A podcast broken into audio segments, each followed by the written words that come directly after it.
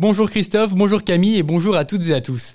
Un trésor du passé refait surface dans la cité célestadienne. Avant d'agrandir son usine, Schmidt Group à Célestat réalisé des fouilles préventives. Elles ont permis de mettre au jour le plus important site de chasse en Europe datant du néolithique. Les archéologues travaillaient dessus depuis la mi-avril. Un milieu montagnard mieux surveillé, c'est une initiative qui a été dévoilée hier par la gendarmerie du Grand Est en collaboration avec le club vosgien.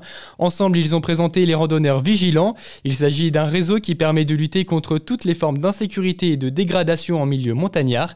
Ces randonneurs pourront également participer aux recherches de personnes lors de disparitions dites inquiétantes dans le massif. Minster organise demain sa traditionnelle fête de la musique. À partir de 18h, vous pourrez découvrir à travers tout le centre-ville différents groupes musicaux.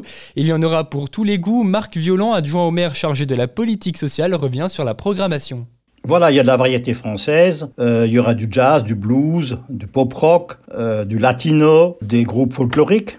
Euh, en particulier l'écho du Ribert, ce sont des jeunes qui viennent de Metzeral, mais il y a des fanfares, euh, mais il y a aussi du métal, du rock métal, du, du, hard rock, etc. Enfin, tous les genres de musique, ce qui permet aux gens de circuler à travers la ville, de découvrir différents types de musique et de choisir ce qui, ce qui vraiment leur plaît le plus. Une organisation donc bien ficelée pour accompagner au mieux les visiteurs. Alors ce qu'on va faire aussi, c'est qu'on va mettre des panneaux avec le plan de la ville et les différents lieux, les différents groupes et les différents horaires pour que, les gens puissent vraiment choisir les endroits, les lieux, les horaires. Puisque les groupes sont pas forcément les mêmes suivant les horaires. Il y a des endroits où il y aura deux ou trois groupes qui se suivent successivement, mais les gens auront la facilité de trouver euh, les différents lieux. Il y aura bien sûr de quoi se restaurer sur place. À noter également que les magasins resteront ouverts jusqu'à 22h. Vous aimez l'histoire et les arrosoirs La nouvelle visite guidée Célesta la Loupe est faite pour vous.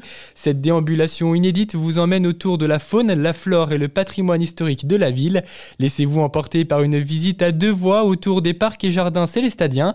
Marie-Anne Brecher, médiatrice culturelle au service Célestat ville d'art et d'histoire nous présente cette animation au charme singulier. Elle était au micro de Mélina Fonck. Donc l'idée c'était d'associer le service ville d'art et d'histoire et les espaces verts pour proposer une visite aux participants pour leur permettre de découvrir les espaces végétalisés euh, de la ville, donc que ce soit euh, un certain parc ou jardin, et euh, de voir aussi ben, comment est-ce que ces espaces-là étaient gérés, aménagés, et on en profite aussi pour ajouter un petit peu d'histoire là-dedans. La visite guidée Célesta à la loupe autour des parcs et des jardins est programmée demain devant la bibliothèque humaniste. C'est gratuit mais les places sont limitées, alors je vous conseille de vous inscrire au 03 88 58 07 20. Ça va bouger dans la vallée de Villers ce week-end. La communauté de communes prépare demain une journée festive et conviviale à l'occasion de ses 60 ans. Un anniversaire cumulé avec celui du jumelage avec la commune d'Elzac en Allemagne qui fêtera elle ses 30 ans.